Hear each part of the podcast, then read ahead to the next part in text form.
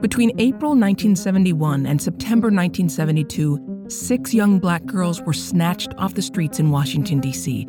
It took four murders before the police finally realized that one person was responsible. I will admit the others when you catch me if you can. Signed, Freeway Phantom. This child was uh, laying on the side of the road. It appeared that she was probably either dragged out of the car or thrown out of the car. The person said, I murdered your daughter. The killer believed that he may have been seen by the mother. Did my mother see me? That guy is, he's out of sync with even the worst people. I thought that they would catch him. I thought it was just a matter of time. Is it possible that the killer is still alive? Listen to Freeway Phantom on the iHeartRadio app, Apple Podcasts, or wherever you get your podcasts.